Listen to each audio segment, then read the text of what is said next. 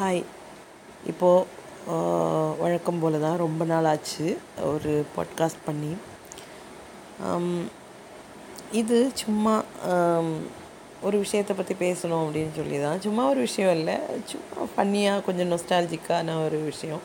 கொஞ்சம் நாளாகவே சொல்லணும் அப்படின்னு நினைப்பேன். ஆனால் அது டைம் என்னமோ டைம் சரியாகி வரல. அதனால தான் அது இவ்வளோ நாள் நீண்டு போச்சுது. இன்றைக்கி நல்ல நல்ல ஒரு வெதர் நல்லா இருக்குது. ரொம்ப சூடு இல்லாமல் ரொம்ப குளிரும் இல்லாமல் டெம்ப்ரேச்சர்லாம் கொஞ்சம் நார்மலான டெம்ப்ரேச்சரில் ஒரு மைல்டு மைல்டு சில்னஸோடு நல்லா இருக்குது. ஏதாவது பேசணும் அப்படின்னு தோணுனனால சரி இதை இந்த டாப்பிக்கை இந்த டாப்பிக்கில் இந்த ஃபன்னியான இந்த ஒரு ஃபீல் குட் ஒரு இமோஷனை பற்றி பேசலாம் அப்படின்னு சொல்லிட்டு தான் இந்த நேரத்தில் நான் வந்தது. ஹாய் எல்லோரும் நல்லா இருக்கீங்களா? சுகத்தோடையும் சமாதானத்தோடையும் சந்தோஷத்தோடையும் இருக்கிறீங்க அப்படின்னு நான் நம்புகிறேன் அப்புறம் நானும் எல்லாரும் எப்பவும் போல் சுகமாக இருக்கிறோம். நான் வந்து ரொம்ப எனக்கு தோணுது நான் ஸ்கூல் லைஃப் ஸ்கூ லெவன்த்து டுவெல்த் அந்த டைம் இல்லைன்னா college first year second year அந்த டைமில் வந்து ஒரு ஒரு மூவி ஒரு மலையாளம் மூவி நான் பொதுவாக மலையாளம் மூவிஸ் தான். இப்போ தான் கொஞ்சம் தமிழ் மூவிஸ் அந்த மாதிரி தமிழ் மூவி பார்க்க மாட்டேன் அப்படின்னு கிடையாது. அந்த டைமில் நாங்கள் இருந்த இருந்த இடத்துல வந்து அதாவது நாங்கள் இருக்கிற இடத்துல வந்து தூர்தர்ஷன் வந்து மலையாளம் தான் ரொம்ப இதாக கிடைக்கும். அப்போ ஆண்டனாலாம் வச்சுருக்கிற அந்த காலகட்டம் நைன்டிஸ் காலகட்டத்தில். அப்போது கேபிளும் கேபிள் வந் அந்த டைம்லேயே நம்ம வந்து மலையாளம் மலையாளம் மூ மூவிஸே பார்த்து வந்ததுனால கேபிள் வந்ததுக்கப்புறம் கூடுதல் ப்ரிஃபரன்சஸ் வந்து மலையாளம் மூவிஸ் பார்க்குறதுக்கு தான் கொடுக்கறது உண்டு. அப்போது அந் எனக்கு அப்போவே ரொம்ப ஃபேவரேட்டான சில ஆக்டர்ஸ் அந்த டைமில் வந்து மம்முட்டி மோகன்லால் இந்த மாதிரி இவங்க தான். அந்த டைமில் எனக்கு தோணுது ஸ்கூல் டைமாக இருக்கலாம். அந்த ஸ்கூல் இயர்ஸ் எல்லாம் முடிகிற டைமில் தான் நிர்ணயம் அப்படிங்கிற ஒரு மூவி இல்லைன்னா காலேஜ் அந்த டைமில் மூவி வந்து ரிலீஸ் ஆகிடுது ரிலீஸ் ஆன உடனே நமக்கு கேபிளில் வராது. கொஞ்சம் காலம் கழிஞ்சு தானே வரும். அப்போ எனக்கு தோணுது சூர்யா டிவியில் தான் அந்த மூவி நான் பார்த்து ஃபஸ்ட் டைம் பார்த்துருப்பேன்னு நினைக்கிறேன். நிர்ணயம் அப்படிங்கிற மூவி மோகன்லால் அப்புறம் ஷாமிலி பேபி ஆர்டிஸ்டாக ஆக்ட் பண்ணியிருந்தாங்க. அதுக்கப்புறம் ஹீரோவோட ஒய்ஃபாக வந்து ஹீரா அவங்க வந்து பண்ணியிருப்பாங்க. ஒரு நல்ல மூவி ஒரு நல்ல ஒரு க்ரைம் த்ரில்லர் நல்ல ஒரு கான்செப்டோட நல்லா எனக்கு தோணு அந்த அந்த படம் வெளியே பாக்ஸ் ஆஃபீஸில் எப்படி போச்சுன்னுலாம் தெரியாது. ஆனால் கண்டிப்பாக அது நல்ல ஒரு சக்ஸஸ்ஃபுல்லான மூவியாக தான் இருந்திருக்கணும். ஒரு ஒரு டாக்டர் கப்பிள்ஸ் அவங்கள வந்து அவங்க இன்வால்வ் ஆகிற ஒரு அதாவது சந்தர்ப்ப சூழ்நிலையினால் ஒய்ஃப் வந்து கொல்லப்படுறாங்க. ஒய்ஃப் கொல்லப்படும் போது அந்த அதாவது ராங் டைமில் ராங் பிளேஸில் இருக்கும் அப்படின்னு சொல்லுவாங்க இல்லையா? ஹஸ்பண்ட் வந்து குற்றவாளி அப்படின்னு சொல்லி க நினை அவர் வந்து சந்தேகப்படப்படுறார். அதனால் வந்து ஆனால் அவர் அந்த தப்பை பண்ணாதனால யார் தன்னுடைய மனைவியை கொன்னது அப்படிங்கிறத வந்து கண்டுபிடிக்கணும் அப்படிங்கிற அந்த ஒரு அந்த ஒரு உத்வேகத்தில் அவர் வந்து ஜெயிலுக்கு கொண்டு போகப்படக்கூடிய வழியில் வந்து அது தப்பி போகிறாரு தப்பிச்சு போய் ரியலான கல்பிரிட்ஸை வந்து கண்டுபிடிக்கிறது தான் கதை. ரொம்ப ரொம்ப சீட்டட் த்ரில்லர் அப்படின்னு சொல்லலாம் அந்த டைமில் இப்போ உள்ள பிள்ளைங்களுக்கு பிடிக்குமா தெரியாது. பட் ஒரு நல்ல மூவி யாராவது அந்த மூவி பார்க்காதவங்க இருக்கிறீங்க அப்படின்னா இப்போ உங்களுக்கு பார்க்க வாய்ப்பு கிடச்சினா எனக்கு தோணுது யூடியூப்லலாம் இருக்கிறதுக்கு சான்சஸ் இருக்குது நான் இப்போ பார்த்து ரொம்ப நாளாச்சு அந்த மூவியில் வந்து அதோட கான்செப்ட் அதோட தீம் அப்படின்னா அதாவது ஆர்கன் தெஃப்ட் ஆர்கன் அதாவது நம்முடைய உடல் உறுப்புக்களை வந்து திருடி விற்கக்கூடிய ஒரு மாஃபியா பற்றின கதை. இதில் வந்து கடைசியில் வந்து நமக்கு ரொம்ப ஷாக்கிங்காக இருக்கும். அந்த ரியலான குற்றவாளி யார் அப்படின்னு கண்டுபிடிக்கும்போது. அப்போது அந்த டாக்டர் அப்படிங்கிற ப்ரொஃபஷன் வந்து அது ரொம்ப சேக்ரடான ஒரு ப்ரொஃபஷன் அப்படின்னு சொல்லுவாங்க. அதாவது கடவுள் வந்து இந்த பூமியில் எல்லாரையும் ஒரே டைமில் ஹீல் பண்ண முடியாதானதா முடியாததுனால தான் இந்த உலகத்தில் வந்து டாக்டர்ஸை க்ரியேட் பண்ணியிருக்கார். அந்த ப்ரொஃபஷனை க்ரியேட் பண்ணியிருக்கார் அப்படின்னு நம்பப்படக்கூடிய அந்த ப்ரொஃபஷன் செய்யக்கூடிய ஆட்களை வந்து அதாவது கடவுளுக்கு அடுத்தபடியாக வச்சு பார்க்கக்கூடிய ஒரு சமுதாயத்தில் வாழக்கூடிய மக்கள் தான் நாம். அப்ப அப்படிப்பட்ட ஒரு புனிதமாக கருதப்படக்கூடிய ஒரு வேலையில் இருந்துக்கிட்டு இவ்வளவு கீழ்த்தரமான இவ்வளவு நிஷ்டூரமான ஒரு காரியத்தை ஒரு அந்த ப்ரொஃபஷன் செய்யக்கூடிய ஒரு மனுஷர் செய்வார் அப்படிங்கிறது வந்து அந்த டைமில் வந்து அது ரொம்ப வந்து இதாக இருக்கும். அது பயங்கர இதாக இருக்கும். ரொம்ப ஹாண்டிங்காக இருக்கும்.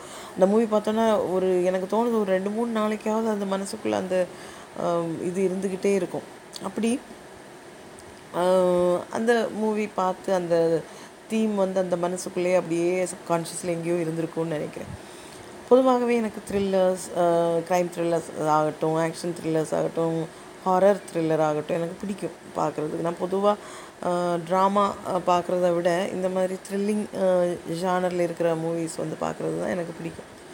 சரி ஃபாஸ்ட் ஃபார்வேர்டு எனக்கு தோணுது ரெண்டாயிரத்தி பதிமூணு பதினாலு காலகட்டத்தில் நான் வந்து நாங்கள் ட்ராண்டத்தில் அப்போ தங்கியிருந்தோம். நானும் என்னுடைய புருஷனும்.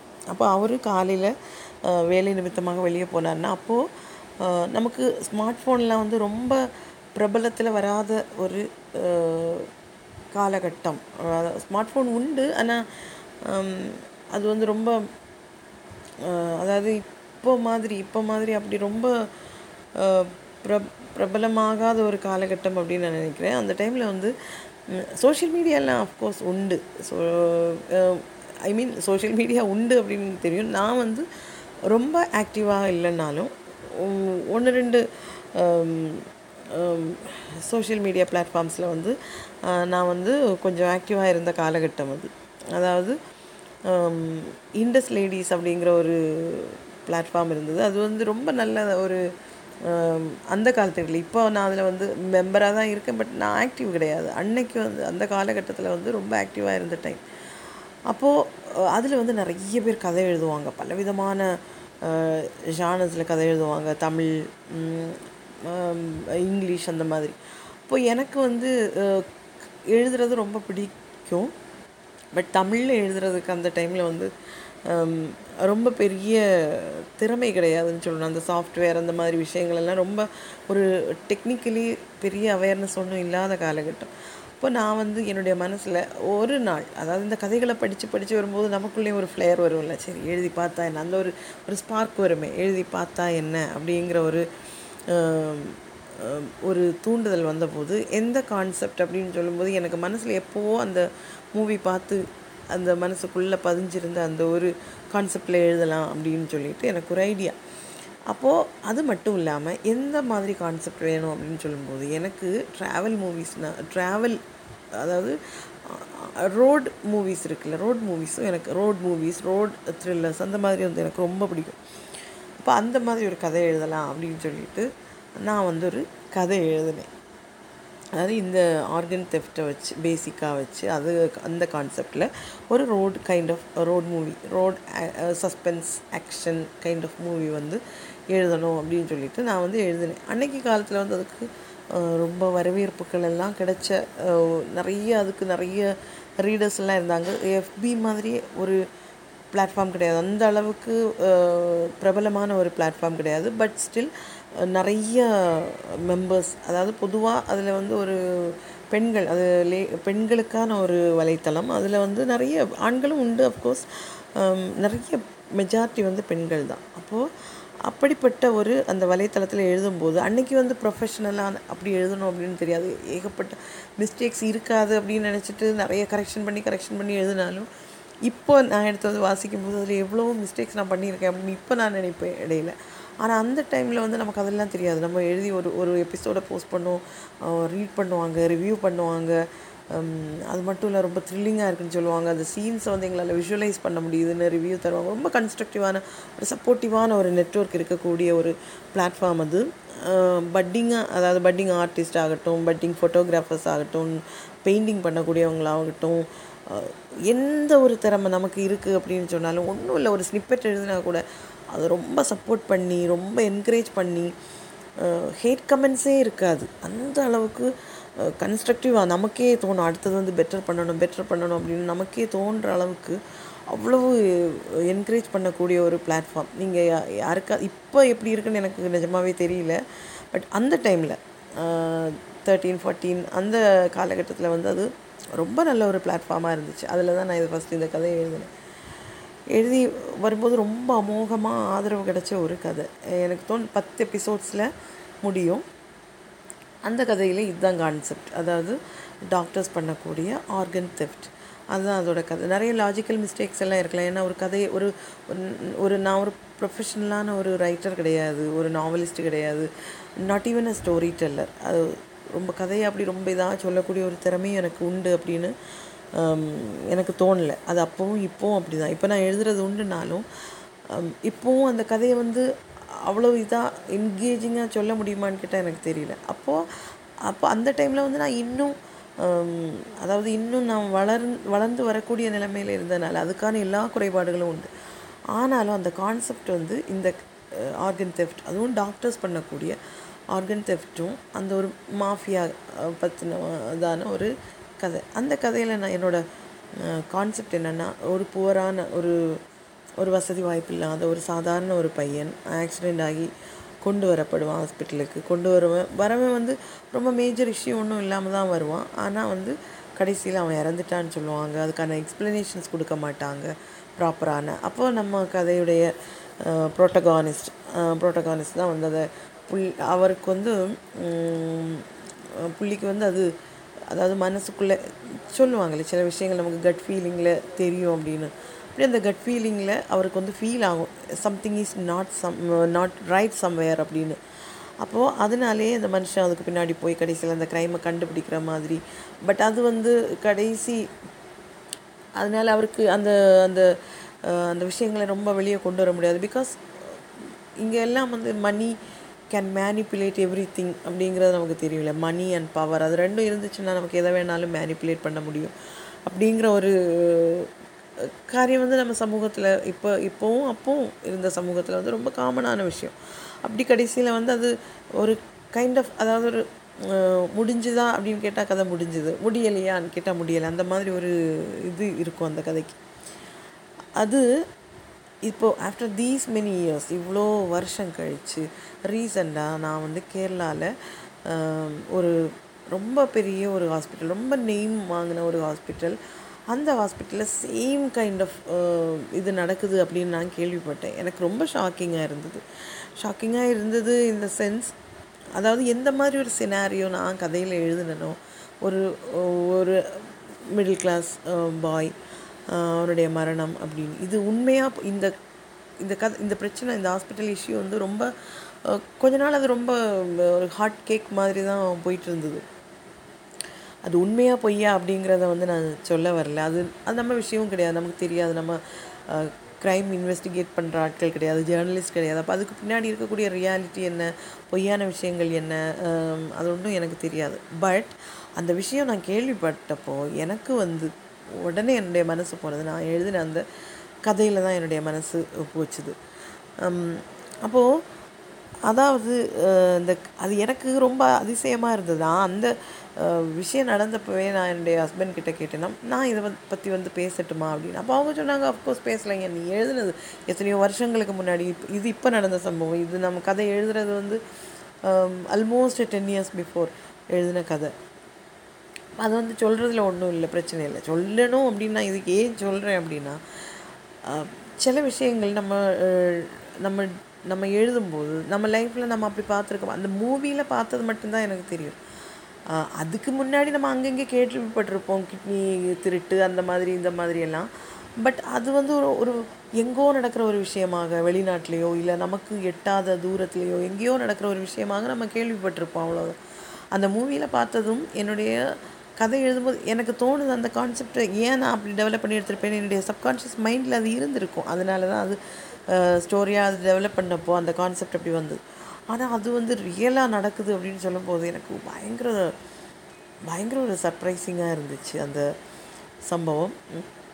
அப்போது எ ட்ரிப் அப்படிங்கிறது தான் அந்த கதை. இப்போ எனக்கு நான் இப்போ நான் ரீசெண்ட்லி அதை வந்து பிரதிலிப்பியில் வந்து கன்வெர்ட் பண்ணி எழுதணும் அப்படின்னு சொல்லும்போது ஏகப்பட்ட எடிஷன்ஸ் நான் பண்ணேன். இவ்வளவு மிஸ்டேக்ஸ் போட்டிருக்கேனே இவ்வளவு இதில் இவ்வளோ இவ்வளவு இந்த நடை வந்து நல்லா இல்லையே அப்படின்னுலாம் இப்போ நிறைய மாற்றங்கள் நான் பண்ணேன்.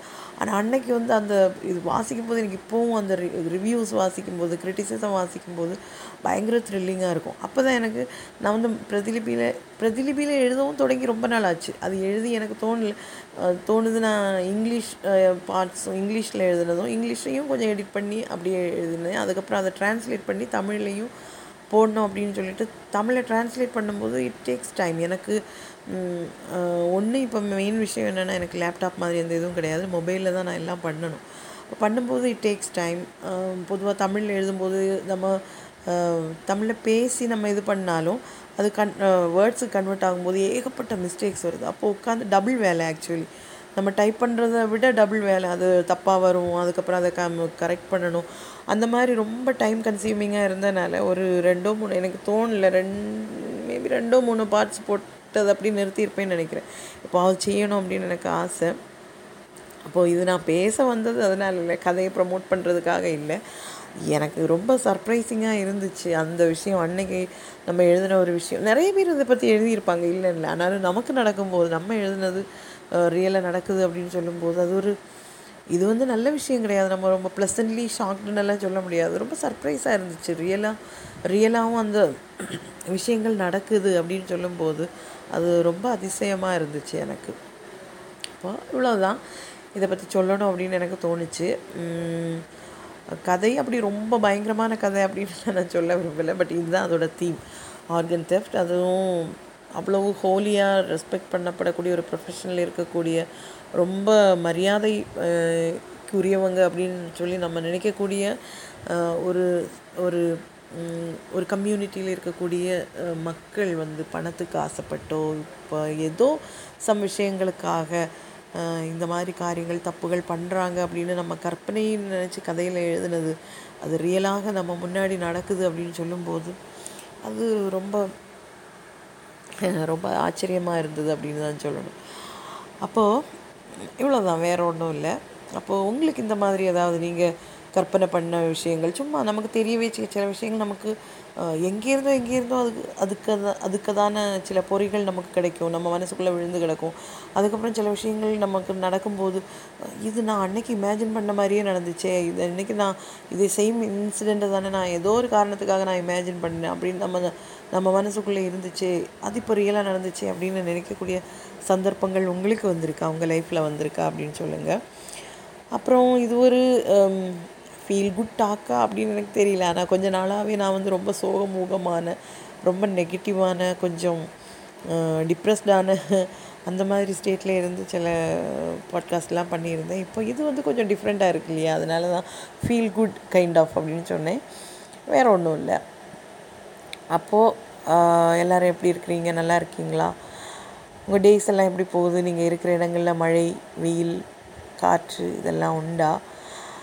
இங்கே வந்து ஆக்சுவலி இது நமக்கு நம்ம கன்னியாகுமரி டிஸ்ட்ரிக்டில் வந்து இது வந்து ரெய்னி சீசன் மன்சூன் சீசனாக இருக்கணும். ஆனால் மன்சூன் சீசன் ஒன்றும் இல்லை. ரொம்ப சூடாக தான் இருக்குது. இப்போ ஒரு டூ த்ரீ டேஸாக கொஞ்சம் கிளைமேட் கொஞ்சம் வெதர் பரவாயில்ல. அவ்வளோதான் வெதர் கொஞ்சம் ஹீட் வந்து கொஞ்சம் குறைஞ்சிருக்குது அப்படின்னு சொல்லணும். மற்றபடி ரெ ரெயின் இல்லை அப்படின்னு தான் சொல்லணும். அது அது வந்து ரொம்ப ஒரு டிசப்பாயிண்டிங்கான ஒரு விஷயம். ஏன்னா எனக்கு ரொம்ப பிடிக்கும் ரெயின் மழைக்காலங்களில் வெளியே போகக்கூடிய யாத்திரைகள் மழை சத்தம் அதெல்லாம் வந்து எனக்கு ரொம்ப பிடிக்கும். அதுவும் நடு இரவுலேயும் அதிகாலையிலையும் மழை பெய்யக்கூடிய சத்தம் எனக்கு ரொம்ப பிடிக்கும். மண் மனம் எனக்கு பிடிக்கும். பொதுவாக மழை இந்த ஜூன் ஜூலை டைம் வந்து மல்லிகைப்பூ நிறைய கிடைக்கக்கூடிய டைம். மழையும் மல்லிகைப்பூ. நான் ஏற்கனவே இது இதை பற்றி இங்கே பேசியிருக்கேனான்னு எனக்கு தெரியல. பட் நான் எழுதியிருக்கேன். ஏதோ ஒரு பிளாகில் வந்து இதை எழுதியிருக்கேன். மழை மல்லிகைப்பூ. எப்படி என்னுடைய உணர்ச்சிகளோடு அப்படி பின்னி பிணைஞ்சு கிடக்குது அப்படிங்கிறத பற்றி இப்படியெல்லாம் நல்ல ஒரு காலகட்டம். ஆனால் காலத்தின் மாற்றங்கள் காலநிலையின் மாற்றங்கள் இதெல்லாம் வந்து நிறைய மாற்றங்களை கொண்டு வந்ததுனால நம்ம எதிர்பார்த்த காரியங்கள் ஒன்றுமே நடக்கலை. அந்த மாதிரி போயிட்டுருக்குது. அப்புறம் இடையில இடையில நினைப்பேன் புது புது பாட்காஸ்ட் பண்ணணும். நல்ல நல்ல டாபிக்ஸ் பண்ணணும் அப்படின்னு.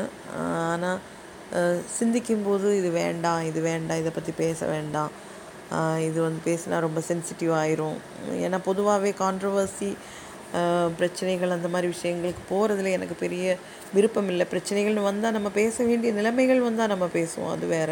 ஆனால் நம்மளாவே வாயை விட்டு சும்மா இருக்கக்கூடிய ஒரு விஷயத்த தோண்டி எடுத்து அதை பற்றி டிஸ்கஸ் பண்ணுறது அதனால் ஏதாவது கா பிரச்சனைகள் வர்றது அது வந்து எனக்கு அவ்வளோ பிடிக்காத விஷயம். பொதுவாகவே கொஞ்சம் ஒதுங்கி இருக்கணும் அப்படின்னு நினைக்கக்கூடிய ஆள் தான் அதுக்குன்னு இப்போது நான் சொல்லியிருக்கேன். ஏற்கனவே அது ரொம்ப அப்படி ஒதுங்கி இருந்த ஆள். இப்போ பிரச்சனைகள் வரும்போது அட்லீஸ்ட் எனக்கு பேசவாவது தைரியம் கிடச்சிருக்குன்னு தான் சொல்லணும். மாற்றங்கள் வரும். ஒவ்வொரு மனுஷனுடைய வாழ்க்கையிலும் அப்படி தான் நம்ம எதிர்பார்க்கவே மாற்றங்களுக்கு கூட மாற்றங்கள் உண்டு அப்படின்னு சொல்கிறாங்க இப்போ ரீசெண்ட்லி நான் ஒரு கவிதை கேட்டேன். மாற்றத்துக்கு கூட மாற்றம் பொதுவாக நம்ம சொல்லுவாங்க மாற்றம் ஒன்று தான் இந்த உலகத்தில் மாறாததுன்னு.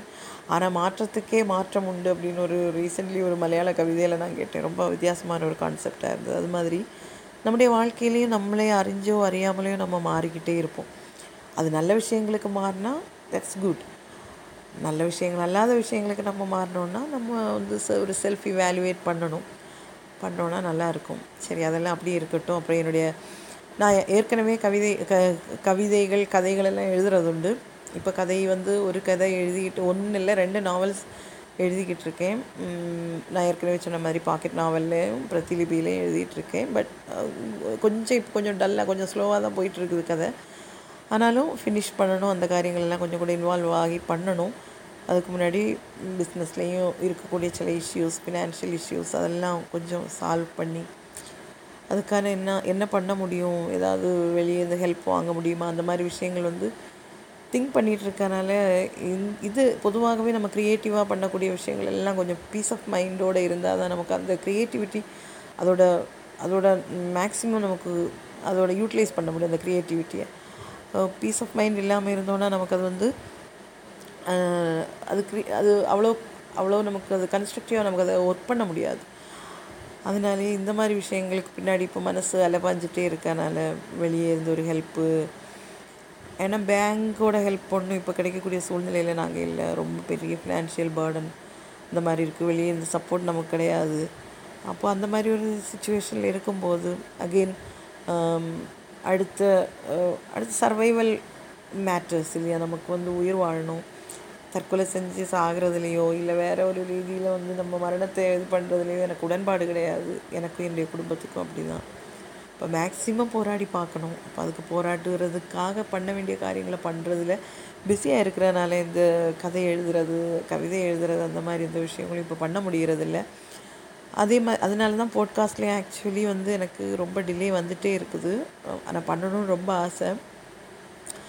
அதுக்கு பதிலாக நான் வந்து இப்போது கொஞ்சம் கொஞ்சம் யூடியூப் வீடியோஸ் போடுறது உண்டு. என்னுடைய என்னுடைய அதாவது நான் வந்து யூ- முன்னாடி வந்து யூடியூப் வீடியோ போதும் இதெல்லாம் வந்து நான் ப்ரமோட் பண்ணுறதுக்காக சொல்லலை. நான் பண்ணக்கூடிய காரியங்களை சொல்கிறேன் அவ்வளோதான் ப்ரமோட் பண்ணுறதா நினச்சிக்கிட்டாலும் ஒன்றும் இல்லைன்னு நினைக்கிறேன். யூடியூப் வீடியோவில் நீங்கள் போய் பார்த்தீங்கன்னா எனக்கு ரெண்டு வியூ கிடைக்கும். யாராவது சப்ஸ்கிரைப் பண்ணிங்கன்னா எனக்கு சந்தோஷமாக இருக்கும். அந்த மாதிரி விஷயங்களெல்லாம் இருக்குது அதுக்குள்ளே. இப்போ ஃபுட் டாக்ஸ் அப்படின்னு சொல்லிட்டு ஐ டாக் அப்படின்னு ஒரு சேனல் வச்சுருக்கேன். அதில் வந்து நானும் என் ஹஸ்பண்டும் நாங்கள் புதிய பொதுவாக வெளியே போகும்போது ஃபுட்டு ஏதாவது நம்ம வெளியே இந்த ஃபுட்டு சாப்பிட்டோன்னா அதை பற்றி பேசுவோம். குட்டி குட்டி வீடியோஸ் வந்து அதில் போடுறது உண்டு அப்புறம் இன்னொன்று வந்து சிமிஸ் ரேண்டம் ரேம்பிளிங்ஸ் அப்படிங்கிற ஒரு சேனல் அதில் வந்து நான் முன்னாடி ரேண்டமாக ரேண்டம் ரேம்பிளிங்ஸ் அப்படிங்கிறதுனாலே அதாவது அப்படி பேர் வச்சதே எதுக்குன்னா எதை பற்றி வேணாலும் பேசக்கூடிய காட்டக்கூடிய எந்த வீடியோ வேணாலும் காட்டக்கூடிய ஒரு சேனல் அப்படிங்கிற ஒரு சென்ஸில் தான். ஆனால் அதோட வியூஸ் எல்லாம் வந்து ரொம்ப கம்மி பர்ஃபாமன்ஸும் ரொம்ப கம்மி. நான் ஃப்ரீக்வெண்ட்டாக ரொம்ப ஃப்ரீக்வெண்ட்டாக ப்ரொஃபஷ்னலி வீடியோ போடுற ஆளும் கிடையாது. ஒன் அதுக்கு பல ரீசன்ஸ் உண்டு. ஒன்று அந்த மாதிரி டெக்னிக்கலி நான் வந்து ரொம்ப அட் அட்வான்ஸ்டு கிடையாது. அந்த அளவுக்கு நாலேஜ் இல்லை அப்படின்னு தான் சொல்லணும். ரெண்டு ஒரு ஒரு ப்ரொஃபஷ்னலி ஷார்ட் வீடியோஸ் ஒன்றும் கிடையாது. அந்த மாதிரி ப்ரொஃபஷனலாக ஷூட் பண்ண வீடியோஸ் கிடையாது என்னோடய வீடியோஸ் ஃபோனில் என்ன அட்ராக்ட் பண்ணக்கூடிய எனக்கு பிடிச்ச சில விஷயங்கள் அந்த மாதிரி சில விஷயங்கள். பின்ன ஃபேஸை காட்டுறதுக்கெல்லாம் எனக்கு ரொம்ப ஒரு இன்ஃபீரியாரிட்டி காம்ப்ளெக்ஸ் இருந்த காலத்திலே ஆனனால என்னுடைய ஃபேஸ் எங்கேயுமே இருக்காது. என்னுடைய வாய்ஸை பற்றி எனக்கு கான்ஃபிடென்ஸ் கிடையாது. நல்ல வாய்ஸ் அப்படி நல்ல வாய்ஸ்னு எனக்கு தோணுனதே இல்லை. அப்படிப்பட்ட காலங்கள் இருந்தனால அந்த மாதிரி விஷயங்கள்லாம் கொஞ்சம் ஹைட் பண்ணி பே- இது பண்ணது. ரீசன்ட்லி ஃபேஸை காட்டலாம் அப்படின்னு தோணுச்சு. அப்படின்னு சொல்லி ஒன்று ரெண்டு வீடியோஸ் போட்டிருந்தாலும் நம்ம அழகு கிடையாது. நம்ம பல் அப்படி இருக்கு இல்லை இப்படி இருக்குது அப்படிங்கிற சில ஃபீலிங்ஸ் வரும்போது நமக்கு வந்து காம்ப்ளெக்ஸ் ஆயிரும். என்னதான் நம்ம காம்ப்ளெக்ஸ் இல்லை அப்படின்னு நான் என்னோட I am talking about myself அப்படின்னு நான் என்ன நானே மோட்டிவேட் பண்ண நினச்சாலும் சம்டைம்ஸ் ஐ ஃபெயில் அப்போது அதனால் அகெயின் நான் வந்து அதை விட்டுட்டேன். அப்படி இருக்கும்போது ரீசெண்டாக எனக்கு வந்து புதுசாக எனக்கு வந்த ஒரு ஒரு ஹேபிட் தான். நம்ம கையில் பைசா இல்லாததுனாலே அப்படின்னு நினைக்கிறேன். நம்ம கையில் காசு இருந்துச்சுன்னா தேவைக்கான காரியங்களுக்கான காசு இருந்துச்சுன்னா நம்ம அதை அதை வந்து மேபி நம்ம சேவ் பண்ணுவோம். பேங்கில் போட்டு வைப்போம் ஷேர்ஸ் போடுவோம் வேறு இன்வெஸ்ட்மெண்ட் பண்ணுவோம். அப்போ அந்த மாதிரியெல்லாம் பண்ணுவோமா இருக்கும். ஆனால் இப்போது எனக்கு பொதுவாகவே சேவிங்ஸும் கம்மி தான் ஏன்னா எங் நாங்கள் பண்ணிகிட்டு இருந்தது பிஸ்னஸ் அதுவும் பிஸ்னஸோட தொடக்க நிலைமையில் இருக்கும்போதே நாங்கள் வந்து ஆல்மோஸ்ட் எங்களுடைய நிலைமை வந்து ரொம்ப டவுன்வர்ட் போனனால அப்படி இன்வெஸ்ட் பண்ணி பெரிய அசெட்ஸ் வாங்குறது அந்த ஜுவல்ஸ் வாங்குறது அந்த மாதிரி எதுவுமே எங்களுக்கு பண்ண முடிஞ்சது கிடையாது. பேங்க்லேயும் எங்களுக்கு சேவிங்ஸ் கிடையாது. ஏன்னா எங்களுடைய இதெல்லாமே வந்து லோன் எடுத்த லோனை க்ளோஸ் பண்ணணும் க்ளோஸ் பண்ணணும் அந்த மாதிரி இருந்தனால சே பர்சனல் சேவிங்ஸ் எதுவுமே கிடையாது. இப்போ இந்த இந்த ஒரு பிரச்சனை வந்ததுனால இப்போது என்னன்னா டோட்டலி நம்மளுடைய பிளான்ஸ் எல்லாமே வந்து அப்சைட் டவுன் ஆயிடுச்சு அதனால இப்போ என்னென்னா காசு கையில் ஒரு வே சில நேரங்களில் வந்து பத்து ரூபாய்க்கு கூட நம்ம அல்லாடும் போது நம்மளை சுற்றி இருக்கவங்க வந்து நம்முடைய முடிவுகள் தவறானது அப்படின்னு குத்தி குத்தி காட்டும்போது நமக்கு ஒரு வே வேதனையாக இருக்கும் இல்லையா? அப்போது பத்து பைசா கூட இல்லையே அப்படின்னு நினைக்கும்போது சில வேலைகளில் எனக்கு தோணும் நம்ம கையில் கேஷாக இருந்தால் நல்லா இருக்குமே அப்படின்னு சில தோன்றின சில கால சில நேரங்களில் எனக்கு திடீர்னு அதாவது சில வெளிநாட்டு சேனல்கள் பார்க்கும்போது அவங்க அந்த கேஷ் ஸ்டஃபிங் கேஷ் வந்து கையில் சேவ் பண்ணுறது எப்படிங்கிறத வந்து அவங்க பண்ணதை பார்த்து எனக்கு இப்போ அது கொஞ்சம் ரீசெண்டாக எனக்கு ரொம்ப பிடிச்சிருந்ததுனால நான் அந்த மாதிரி இப்போ ரெண்டு மூணு வீடியோஸ் அந்த மாதிரி கொஞ்சம் வீடியோஸ் நான் போட்டிருக்கேன். அதுதான் இப்போ லேட்டஸ்ட் இது. எத்தனை நாள் நிற்கும் அப்படின்னு தெரியாது. ஆக்சுவலி என்னுடைய வீடியோஸ் எல்லாமே வந்து என்னுடைய டாக்குமெண்டேஷனுக்காக அதாவது நான் கொஞ்ச நாள் கழித்து நான் இப்படி வீடியோ பண்ணேன்னா இந்த மாதிரி நம்முடைய நம்முடைய ரீகலெக்ஷனுக்காக நம்முடைய ஒரு பின்னா பின் அதாவது பின்னோக்கி பார்க்கும்போது நமக்கு ஒரு ஒரு டாக்குமெண்டேஷன் பர்பஸுக்காக எடுக்கக்கூடியது என்னுடைய வீடியோஸ் ஏன்னா எனக்கே வந்து கான்ஃபிடென்ஸ் கிடையாது. என்னுடைய வீடியோஸை வந்து யாரும் பார்ப்பாங்களா அப்படின்னு சொல்லி எனக்கு கான்ஃபிடென்ஸ் கிடையாது.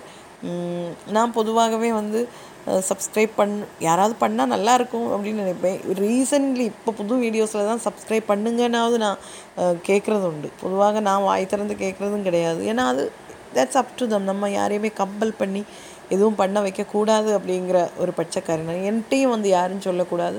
நானும் யாருக்கிட்டேயும் சொல்லக்கூடாது. அவங்களுக்காக பிடிச்சு பண்ணி ஏன்னா நான் வந்து சப்ஸ்கிரைப் பண்ண சேனல்ஸ் எது எல்லாமே எனக்கு பிடிச்சதுனால தான் நான் சப்ஸ்கிரைப் பண்ணி வச்சுருக்கேன். அதே மாதிரி தான் பிடிச்சதுன்னா நான் வந்து கண்டிப்பாக பண் சப்ஸ்கிரைப் பண்ணுவேன். அதே மாதிரி தான் நான் நினைப்பேன். என்னுடைய சேனலும் பிடிச்சிருந்தா அவங்க கண்டிப்பாக அவங்க சப்ஸ்கிரைப் சப்ஸ்கிரைப் பண்ணுவாங்க.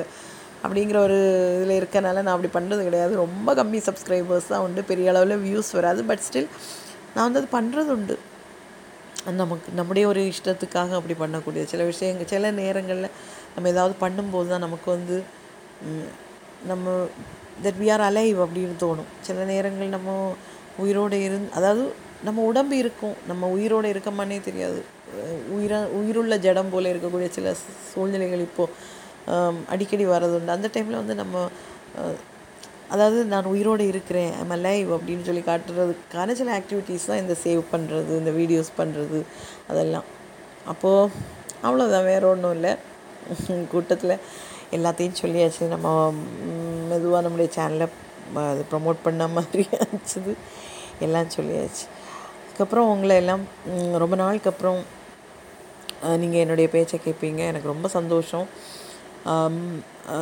அனாலிட்டிக்ஸ் பார்க்கும்போது இந்தியாவில் ஆல்மோஸ்ட் ஃபு இந்தியாவோட ஃபுல்லாக அப்புறம் அமெரிக்காவில் பேர் தெரியாத இடங்களில் பஹ்ரைனில் இருந்தெல்லாம் என்னை கேட்குறீங்க எனக்கு ரொம்ப ரொம்ப சந்தோஷம். ஏன்னா ஒருவேளை நேரிட்டு நேரில் பார்த்துருந்தேன்னா நான் உங்கள்கிட்ட பேசியிருப்பேனா நீங்கள் என்கிட்ட பேசியிருப்பீங்களா? எதுவுமே எனக்கு தெரியாது. நமக்கு முகத்தோட முகம் தெரியலைனாலும் நீங்கள் என்ன கேட்குறீங்க நான் பேசுகிறத கேட்குறீங்க என்னுடைய சத்தத்தை கேட்குறீங்க அதுலலாம் எனக்கு ரொம்ப சந்தோஷம். உங்களையும் எனக்கு என்னைக்காவது பார்க்க முடிஞ்சது அப்படின்னா பார்க்க முடியுமா தெரியல. நம்ம அந்த அளவுக்கு நம்ம வருவோமா அப்படின்னு தெரியல. இருந்தாலும் உங்களையெல்லாம் பார்க்கணுன்னு எனக்கு ஆசை உண்டு பேசணும். யாராவது வந்து பேசினா பேசணும்னு எனக்கு ஆசை உண்டு. அதெல்லாம் பார்ப்போம் நமக்கு நடக்குதா என்னன்னு பார்ப்போம். இப்போ இவ்வளவு தான் இன்னொரு நாள் இன்னொரு பாட்காஸ்ட்டில் நம்ம பார்க்கலாம். கேட்கலாம். அது வரைக்கும் this is me Simi signing off bye